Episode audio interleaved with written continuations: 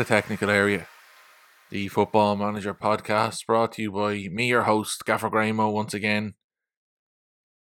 It's been an awful long time since I spoke to you, so I hope you're doing well.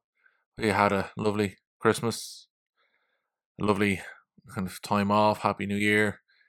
And now that we're suppose we're into February now, that uh, your football manager, say, hasn't been too disrupted by all the breaks. Maybe you've started somewhere new or anything like that, whatever it is. I hope it's all going well. Let us know how you're getting on. I suppose with the Bundesliga taking a two month break and my love of German football, I thought I might try and do the same. But now, week on week, it just kept saying, I must record, I must record, I must record. I've had notes done and everything for a long time. But just, it's been a little bit hectic, personally, for the last couple of weeks. So, apologies for the long delay, and I'm delighted to be sitting back here now and being able to talk to you.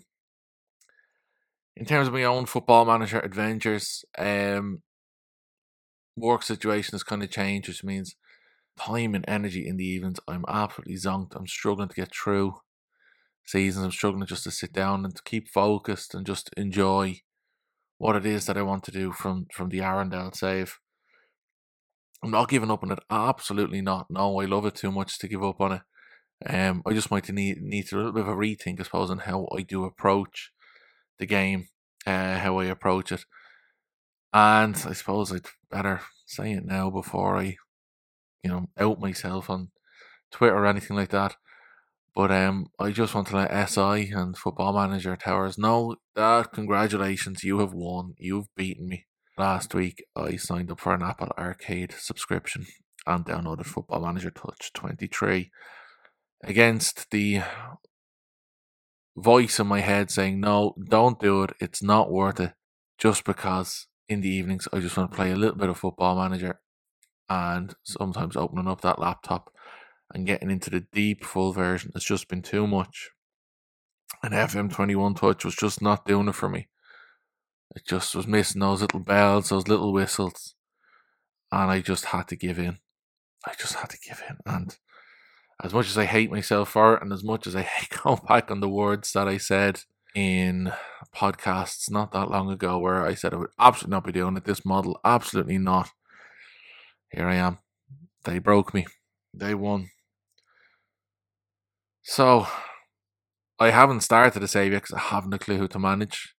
Part wants to take over at Liverpool, but I'd have to want to sim on a year after the catastrophe of this season. Another part we want to ignore Liverpool and find some other happiness elsewhere from some other club and some other nation.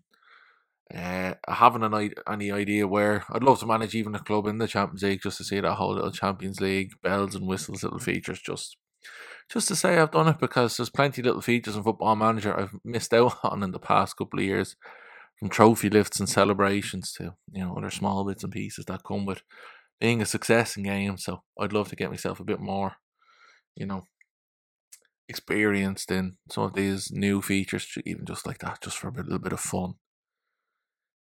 This week, our focus, as you can see from the top of the episode, the name, uh, when you downloaded this, it was all about recruitment and player recruitment and you know the ways in which we're going to be going about it. That's that's what we're really talking about here, because I suppose this year for all of us, our way of going about signing new players has been changed dramatically, really, for the first time in several years. So, in typical football manager fashion, we see gradual changes slowly appearing and then becoming fully fleshed features uh, after a couple of years. So, obviously, agents became involved in the games a couple of years ago. We were able to ask agents for you know a little bit of an idea of what it is that you know would, would take to convince or get this player to come to our club, understand the demands, everything before we go into negotiations with them.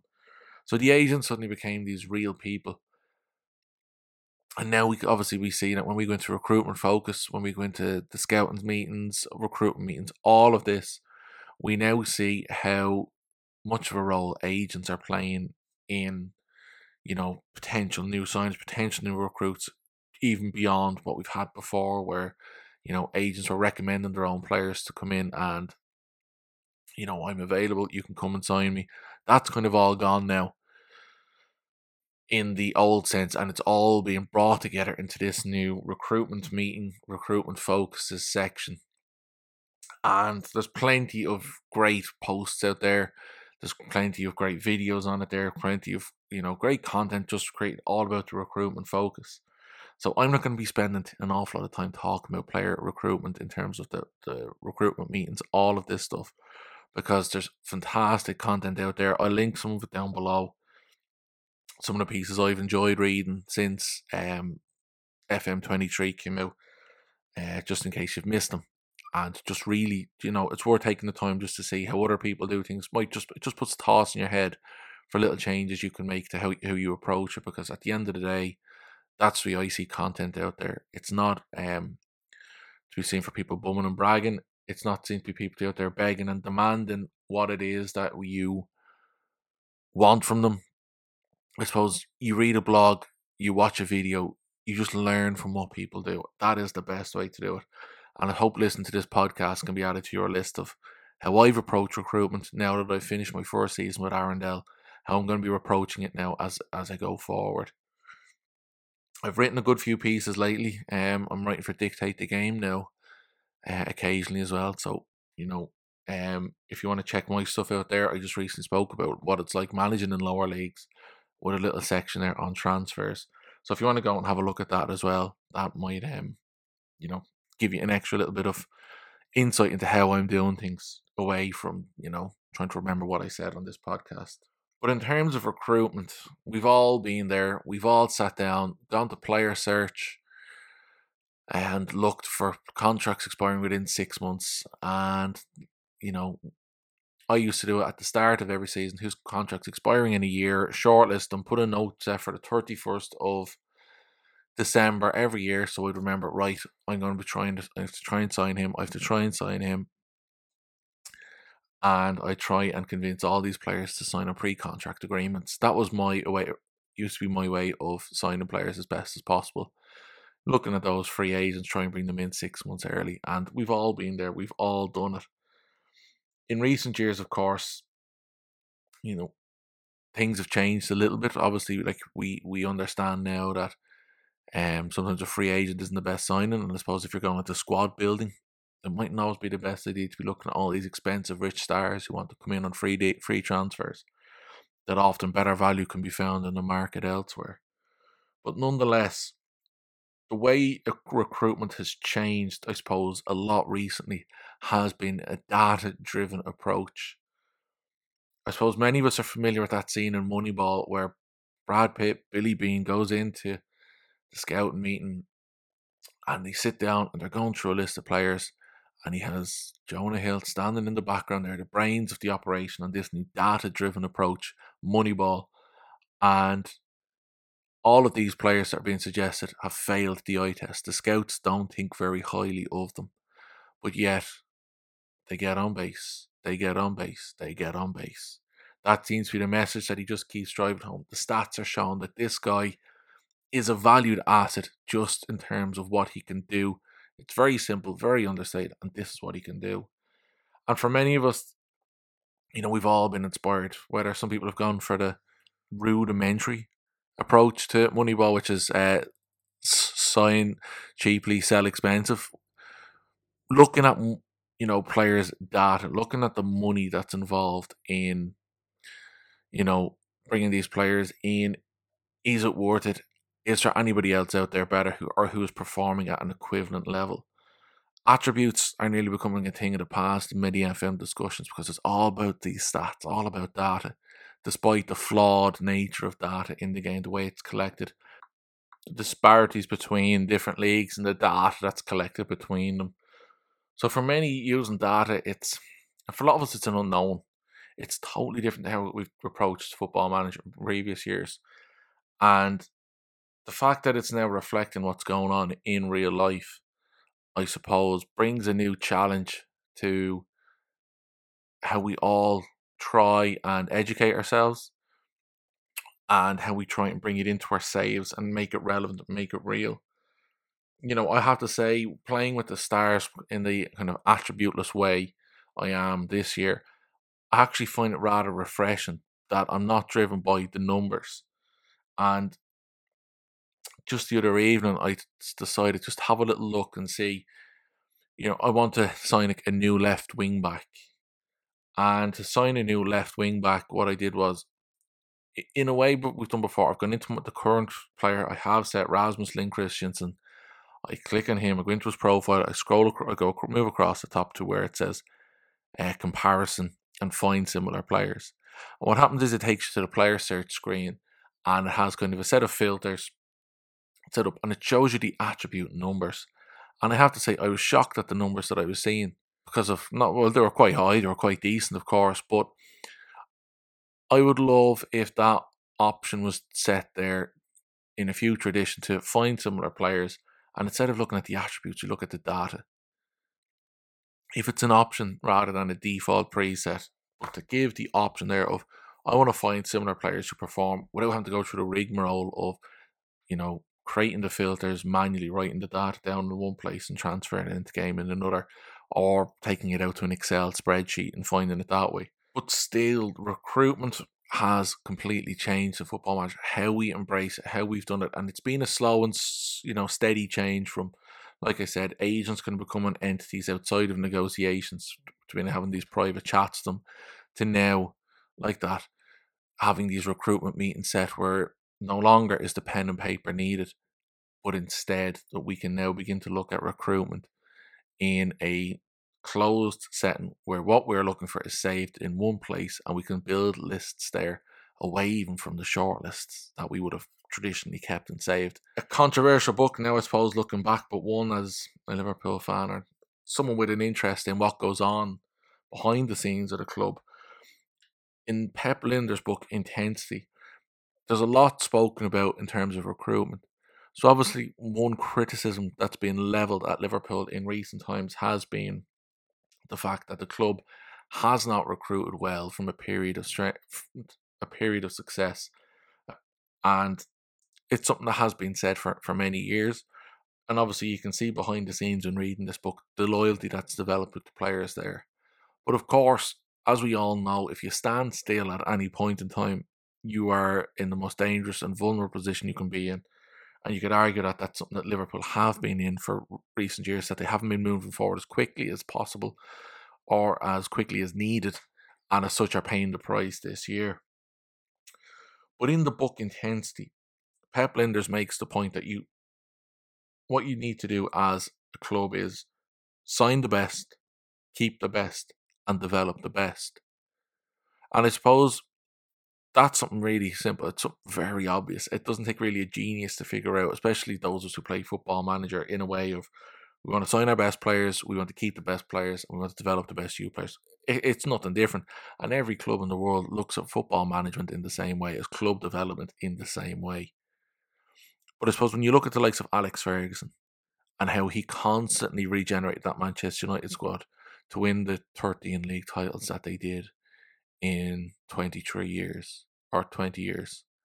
If you look at how, even I suppose, look at the American sports where teams are often just built and developed for one season, one after the other.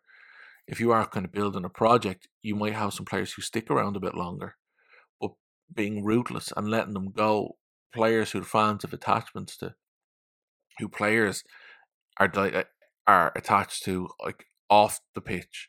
You look at you know that you just need to be cold in some so many ways and know when a player is beginning to look in the decline and move them on. We haven't seen the best of Sadio Mane at Bayern Munich, so when we look at how he'll play for Bayern compared to what we've seen from Liverpool, we'll know if Liverpool made the right decision there in terms of, you know, willing to let go of one of the better players in the squad. We have to wait and see. But if you look at so many other sports and so many other examples in football itself, of clubs being ruthless and letting players go, but knowing that they're just slightly over that curve, slightly past that peak. You know, that gut wrenching decision can often be made a little bit more easy and it can be reasoned to people. When it comes to recruitment, Pep Lijnders says that a team with the character is the strongest. What you need to do there is identify the qualities. We've seen many football manager players do this in the past. FM Grasshoppers Fever of a few years ago you know, signing players with an identity, players with attributes, strengths in certain areas, and then the rest can follow suit. Building a squad based on a certain identity, and that's through development and that's through recruitment. So now with these recruitment focuses, we can actually do that very, very easily. But the thing is, of course, you have to know yourself. You have to decide yourself what are the qualities, what is the character of your team, and how is that going to look? You know, are you going to place emphasis on these certain mental attributes, or these, or what technical attributes, or you know, even physical attributes as well? So you have to know yourself. What are the qualities you want collectively through that team? You are this identity you're building a team around. Of course, many of us get involved in discussions about, you know, trying to improve our youth facilities, trying to improve youth coaching, junior coaching, youth, uh, all of this stuff. And again, as Pep Lijnders says in that book, having an investment in academy can produce game changers, but investing in game changing players as well is also something that a club and a squad needs. You need second line players who will take the space for talents. You know, you look at those players that Liverpool to bring in off the bench in, in years gone past, and if they started, sure, you were going to say, no, the team's a little bit weaker, but there were players you still knew had qualities. Divock Origi, Xherdan Shaqiri, for example. You know, look at where we where that where Liverpool have gone since then. Look at the difference. Look at the depth. It's not there. So second line players are really needed. So being careful with the ones you bring in. You know, knowing the ones who can take the space, who can do perform at a, an absolutely acceptable standard on the pitch, but have a place in your squad, not a place in your team. Buying premium players and then using the academy to develop game changers can really then also be another stepping point forward. We all know the way football's going, there is this increased emphasis on having a certain number of players in your registration who are homegrown, so it's either developed at the club or developed within that nation. So if you're able to buy the best players, or if you need to buy players from other clubs, their youth academies, whatever it is, and and use and then develop them through to become your game changers, you're suddenly onto a winner. It's something we've seen so many times in Football Manager. You know, so many saves that have been lit up by, you know, people who set very specific rules of I can only sign players under 18. I can't sign players for the first team. I have to develop them. I'm going to do no signings. I'm going to put a transfer embargo in place, whatever it is. But buying a premium player and then having the academy to then, you know, be the second line players, having them in place. That is also something that we've seen so many clubs now doing. Being so economical, being so I suppose sustainable in the approaches in which they're taken. Because if you're buying a premium player, you have someone you can drop straight in the team. And then if you can develop someone to come in behind them, all of a sudden you've got that game changer there, ready to replace what you have. I'd hope that you look at Liverpool as a Liverpool fan, you see Thiago there, Liverpool bought premium. And who are the academy game changers who are coming in behind? You got Curtis Jones. Okay, regrettably this season we haven't seen an awful lot of, and you have Harvey Elliott again, a player who's been in midfield and up on the front line. You don't know where he's going to sit in the game with Fabio Carvalho, but still, these young players develop them, mold them, and have them ready to take over from these game changing talents. These premium elite players in your squad, relevant, of course, to the standard you're relative to that standard you're at. But if you can have a, a, a premium player there, and when it's time to move them on, you've already shaped that young player to come in. You can then look and bring in premium players elsewhere and begin the process again, keeping this going all the way through your squad. And all of a sudden, you're looking at some pretty picture in terms of your recruitment. So taking the learnings from what Pep Lijnders has there, I looked at my own squad with Arendal, and obviously, look, I'm a semi-professional club, but now I've gotten to the stage now where after winning, getting promotion in my first season, I'm in a place now where I have only got two players on amateur contracts in my squad of 23. But still, I need to improve because the players I have, we won our, you know, third tier at a canter, the group we were in, we won it by 15 points we beat uh, a team in the division we're now moving into who stayed up in the cup. You know, with with these players. So again, there's another sign of promise there. But of course, you do need to try and kick on. You do need to find players to bring in. And, you know, in the next episode, I'm going to be talking a little bit more about clubs who get promoted up. It's a manager and focus episode. It's a 10, it's every 10 we do them. And we're going to be talking about a, about a manager who has, you know, taken a side that's won promotion, won the division below, and been absolutely ruthless and gutting the squad to try and get players in of a certain identity and a certain um you know age profile all of this and shaping them into a way. So we'll talk a little bit more about that next week. So again i've taken from what i've prepared for him on in, in the podcast on what i've you know read from pep Lijnders all of these other football manager blogs the ones i've listed below. And i'm now looking at how i'm going to be approaching my youth development save that i'd hoped to have with arendal but also one that you know doesn't jeopardize the status we're at because now that we've gotten promoted, my board have gotten a little bit more ambitious. My club vision suddenly has a lot of things there that weren't there last year, and I've been involved in arguments with the club in terms of accepting and negotiating that current vision because there were some things there I was not happy about. But nonetheless, it all begins for me with the dynamics and the eye test. This is where my scouts my my recruitment process begins. First thing I look at is dynamics and the eye test.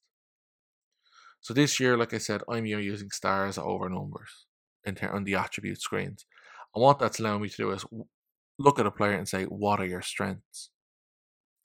I don't want.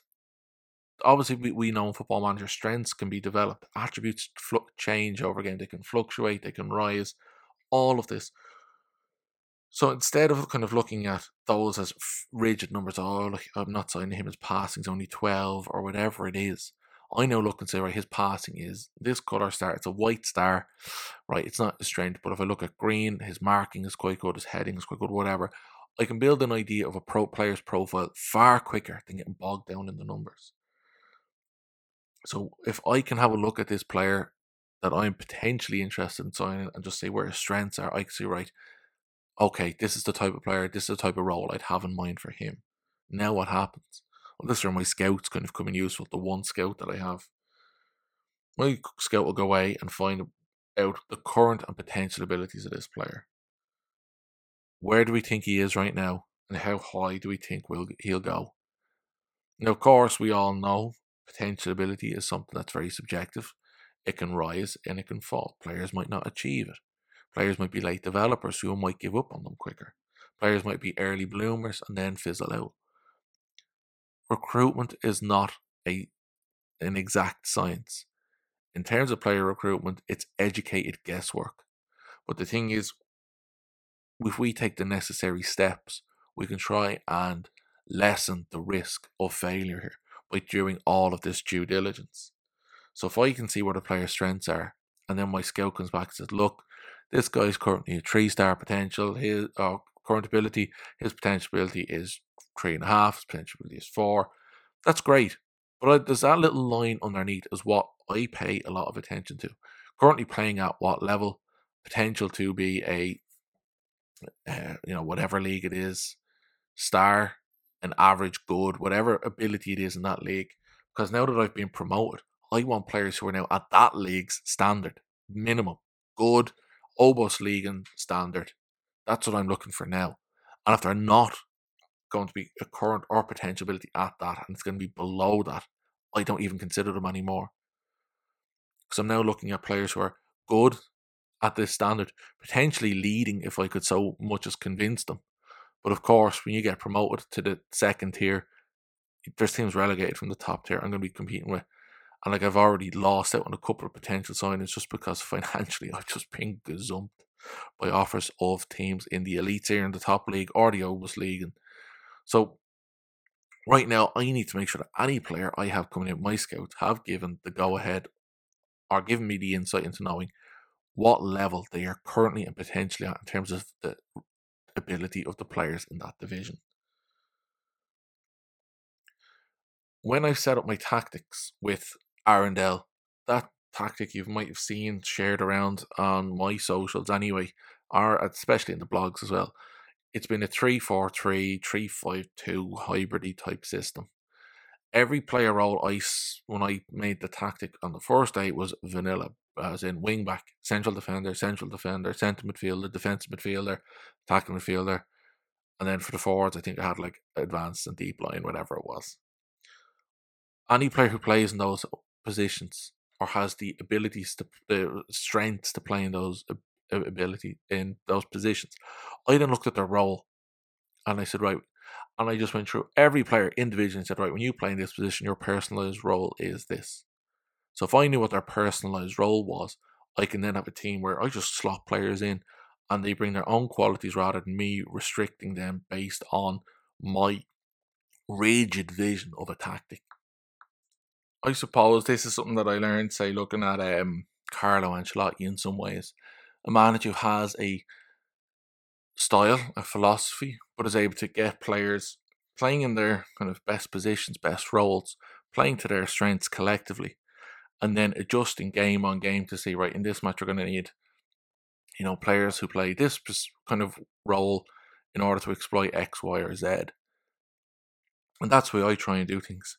If I put in, in the case of the last season, Sander Martinussen, he's a ball winning midfielder.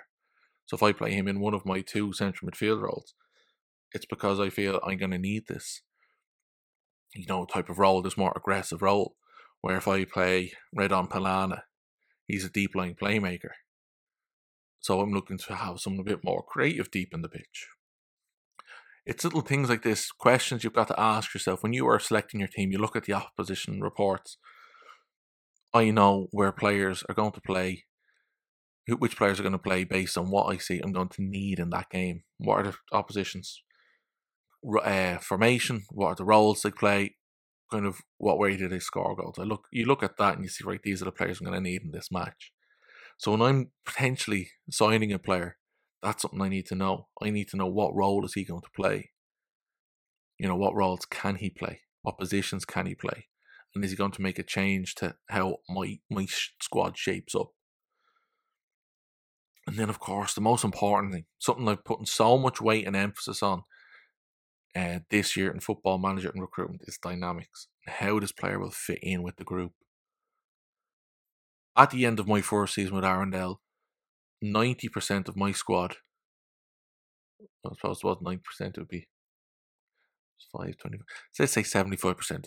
75% of my squad, bit of a difference there. But anyway, 75% of my squad are all in the core social group, and I have five guys in a second core group, I think it was, or secondary social group, whatever it was. So I had two social groups. And I had a clear hierarchy emerge where I had no team leaders at the beginning of the season. And my vice captain, Suna Killerich, he was the one who stood up and became, he's now a team leader. So when I look at signing a new player now, I'm looking at that report, that little bit on the scout report saying this player will fit in with the core social group, this player will struggle to fit in, this player could come in as a team leader, whatever it is. Because I don't want someone coming in who doesn't fit in. I want a collective unit away from the pitch. I want that teamwork to be built up easier, the cohesion to happen more naturally. I want all of that. And if I don't recruit the right players, I'm going to make that challenge much more difficult for me and my new signing. So that's something now I'm trying to avoid best by doing this extra step of due diligence that's very easily ignored and overlooked, but something I feel has to be done. And then once I've kind of gone through all of this kind of human side of recruitment, I then look at the stats. Now, with stats, I love my stats to be role dependent. Build up filters of stats based on players you know, the roles they're going to play in the team. So if I'm looking at my left wing back, for example, which I was looking to sign a new left wing back, I look at my current left wing back and say, right, he got 14 assists. His 14 assists, majority were crosses. So I'm looking for someone who has a high cross completion rate. I'm looking for someone who has, you know, a good pass completion rate, chances created. I'm looking at all of these areas interceptions, you know, kind of little areas like this that I know a wing back is going to need, and the wing back in my team will be asked to do. And they are the stats that I'm going to use as a baseline. I'll use appearances to try and kind of wean out anyone who might have only played five, six, seven games. because their numbers are going to be skewed compared to the players who played 25 games or 30 games. So I need to know clearly look, these players are the ones who played well over the course of the season. This is what they did. And then I put the emphasis down on the per 90 stats. Again, to try and gain a better insight into what they're like in a game situation. How often, how many is 40, for my example, my left wing back at 14 assists in 24 games. So I'm going to be looking for someone who has, you know, an assist rate of, say, 0.25 to 0.5 a game. And hope that when I bring them to my team, that number might increase if their cross completion rate is so high and so on. So I'm setting an idea based on what I already have. I'm using my players as the baseline. Like I said, unfortunately, I can't go in when I find similar players based on stats um, as easily as I can based on attributes. And I think this is a change we may see in future editions of Football Manager. Could be sooner rather than later, but nonetheless, it's something that I've had to manually look through here at this point.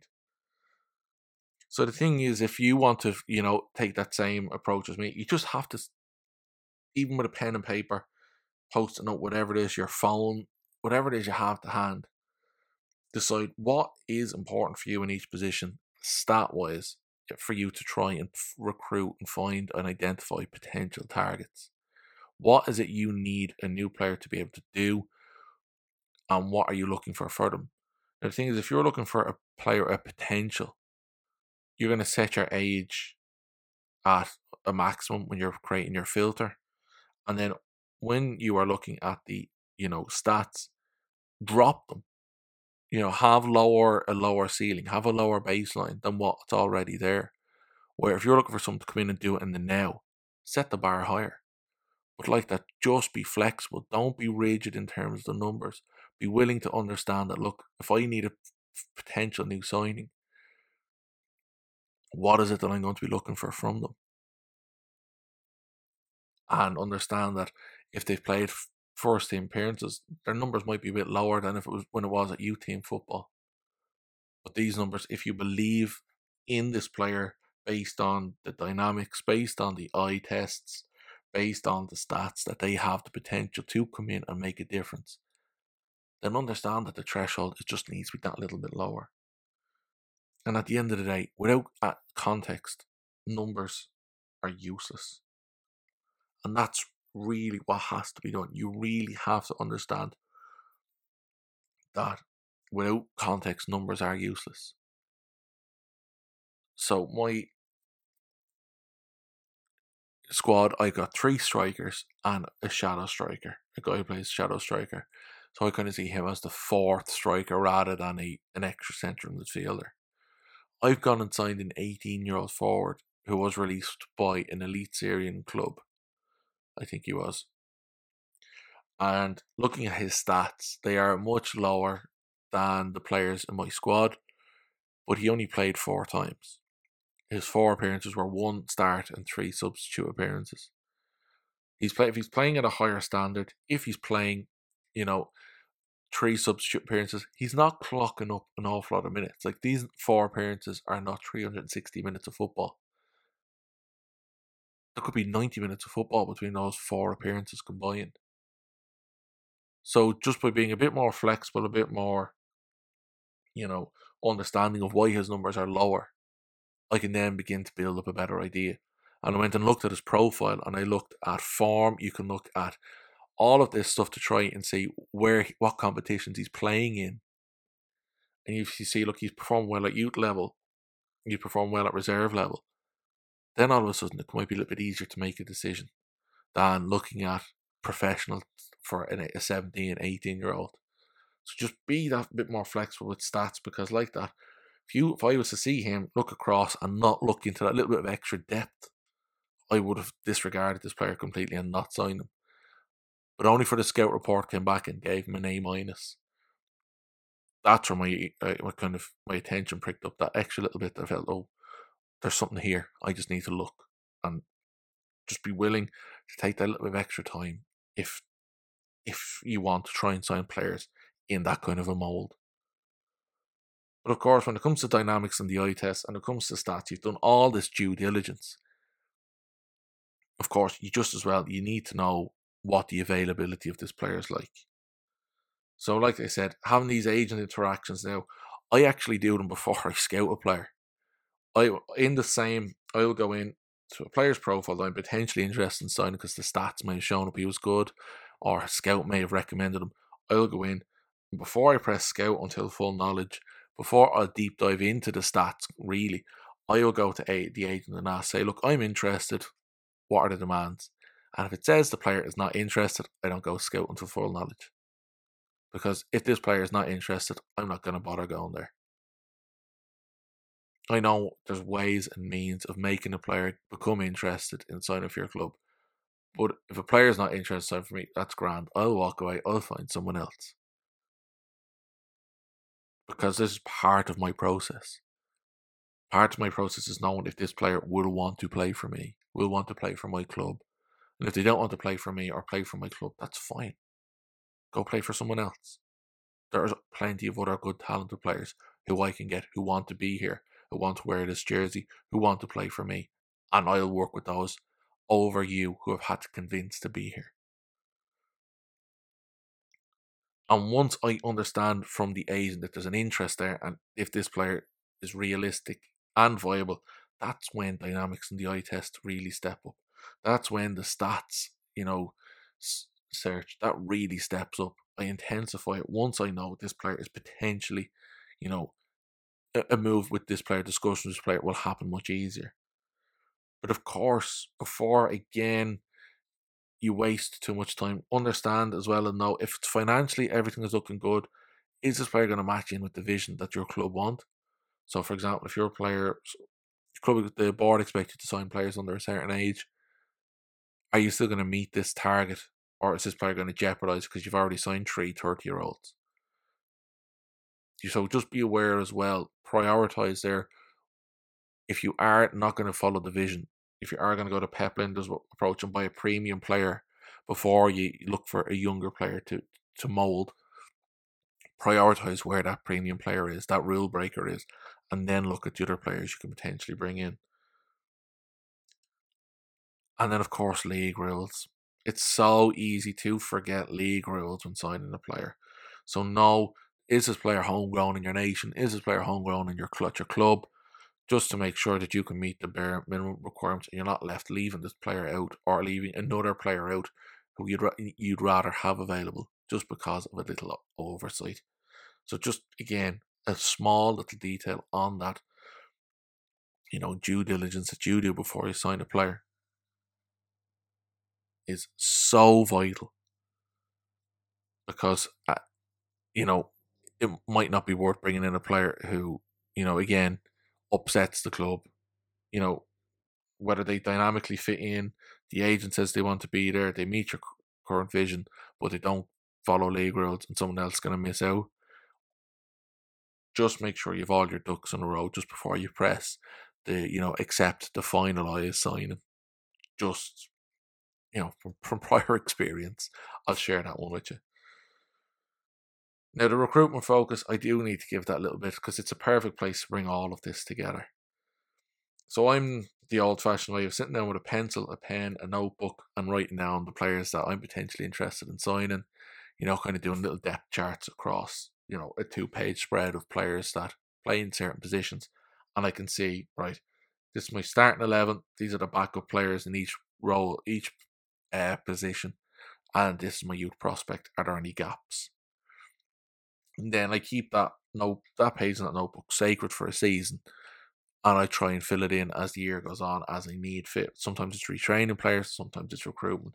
But now with the recruitment focus, we have all this built into the game. It's all on screen, it's all safe there. Right, look, make sure you cloud safe because obviously you spilled tea in your notebook, that's ruined. You spilled tea on a laptop, that's potentially ruined as well. So cloud safe. Brilliant. And the fact now with recruitment focus, in one place we can set very specific assignments for our scouts and analysts. It means that we can go through the dynamics, eye test, and stats, little areas that I, I focus. I can do it all now in one place. Now I am struggling to get used to recruitment, uh, the recruitment planner, the recruitment focus, the squad planner. I am struggling a little bit just to try and cohesively, you know, bring that into my routine in Football Manager. And I suppose the biggest challenge for me is I'm a semi-professional club. Half my squad's contract expired at the end of 2022. I renewed them all, so now I have half expiring in 2023 and then some in 2024. So I'm constantly fighting massive changeover because of the level I'm at. But if I was an elite club, top division in whatever nation I'm playing in, I could expect to be a little bit more settled with my squad. So the recruitment focus and the squad planner be a much more useful tool to me in that way. But of course, the opposite argument said, well, look, if I have a recruitment focus and I have a squad planner in place that if half my team leave, if half our players already earmarked, yeah. And that's something I'm going to try and do to try and stabilize my position in the middle tier. Because again, like that, I expect a huge, I expect more turnover at the end of this year than happened at the end of the, the season one, the promotion season. But there was a great piece happened to be just released yesterday, Saturday, um, by FM Stag and Dan Gear over on the Boyline talking about how to use the recruitment focus, the squad planner really, really well. And there's a few great little points I just want to share with you if you haven't read it. Um, again, it's linked below if you do want to go and read it. But it, one of the one of the best pieces of advice I've seen is if you've got scouts who have got a high adaptability um, attribute, send it to countries where you have a little, knowledge because they'll adapt quicker, they'll settle in quicker, and all of a sudden you have a way of building up knowledge of a new country with people who are set up ready to do it. When you're building up your recruitment focus, be less restrictive with the criteria because the thing is, just like a fisherman's net, catch loads, and then if you need to like that release, remove players from the list grand. Just sift through the data, sift through the results yourself and see, okay, no, he doesn't fit. No, he doesn't fit. You know, you know, think of it as that Tinder style approach. I suppose they brought into those little scouting cards back in your inbox there in FM twenty one and twenty two. There's the option out to save custom focuses, and that is something that I'd recommend, and they both recommended, because it means you don't have to go setting things up over and over again. And I'm sure there's people out there in the community who've got custom recruitment focuses saved and available for download if you search in the right places. But just please don't go pestering people for them. Because I have seen that I've been subjected to it a lot myself as well, where I've wanted people looking for um, tactics off me, shortlists, all this stuff. And I've just been like, I've, to be honest, I've ignored the messages. And it's just because I feel like that. It, it's a very aggressive approach. Just you know, a bit of manners, a bit of politeness. If people make stuff available, great. And if they don't, learn from how they do things. But look, I'll talk to you guys. I know a lot of you here that doesn't apply to, so sorry for venting at you. But that, but still, there's custom focuses. Set it. Find something that suits you. Like I said, you know, identify the qualities, identify the character of your team, and then kind of go and build from there. And finally, the one thing I kind of think is great is that you can do a set a recruitment focus for players uh, based on a current tactic. If you have a tactic in slot three that you are training in the background and intend to use in, you know, a period of time, you can, you know, recruit players to fill in positions that, you know, are potentially a weakness in that new tactic, potentially a role that's a weakness, something you want to bring into that squad. You might want to have a trequartiste to play the 10. Suddenly you have this option of recruiting for this tactic, recruiting for this role. And all of a sudden, you know, you, you've got a little bit of an edge than you would have had in FM22 even. So, you know, that is certainly something worth considering. If you have a third tactic in development, a second tactic in development, go into your recruitment focus, go into your squad planner, um, and say, look, I want to scale players to play this role, to play in this formation. Where do I look? Because all of a sudden, you know, suddenly your job could be made an awful lot easier. And the thing with recruitment is, there's like I said, there's no one way of doing it. There's no hundred percent certainty. Nothing is ever right. Questions will always be asked about signings by people out there, but if you have the belief and you have the humility to know I've got to I'm going to take a chance on this player, and if it comes off, great, and if it doesn't, that's fine. it's not an hmm. exact science. None of us who share content on football, football manager about recruitment, we're not guaranteed to get it nailed on right 100% of the time. But what we're sharing with you is it's giving you the tips, the advice, anything we can, you know, hope that's helped us to help you make things a little bit easier. And that's, you know, this is the way I'm approaching recruitment now. I'm still not there. I'm still not right. I'm struggling with the squad planner. So I'm learning and trying to make changes. And I hope I can share them with you over the course of, you know, the rest of this version of the game. And if you have any tips or advice, feel free to send them in. Feel free to tweet them in. And we will retweet them off from the Technical Areas Twitter account. Absolutely no problem at all. Now, just before then, I do finish up. I want to say thank you very much for listening, for sticking with the, the pod, for, you know, not giving out too much that I, I, I disappeared for, for two months off the face of the earth from recording. But um, I haven't forgotten about the giveaway. I haven't noted down in the notebook. I've already got the, the stuff organized. I just don't know how to do this giveaway. Do I do it at the usual like like and retweet and follow, or do you have some sort of you know something a little bit different either? But look, we'll um we'll get all that stuff shared. But look, thank you again so much for listening. Enjoy whatever it is that you do in your football manager save over the next week, whether it's just even if it's just consuming content and reading, if it's just thinking with a notebook and pen, or if it's spending every waking moment glued to that screen, whatever it is. Enjoy it. Take care. Stay safe. I've been Gaffer Graham and I'll talk to you again next week. Bye now.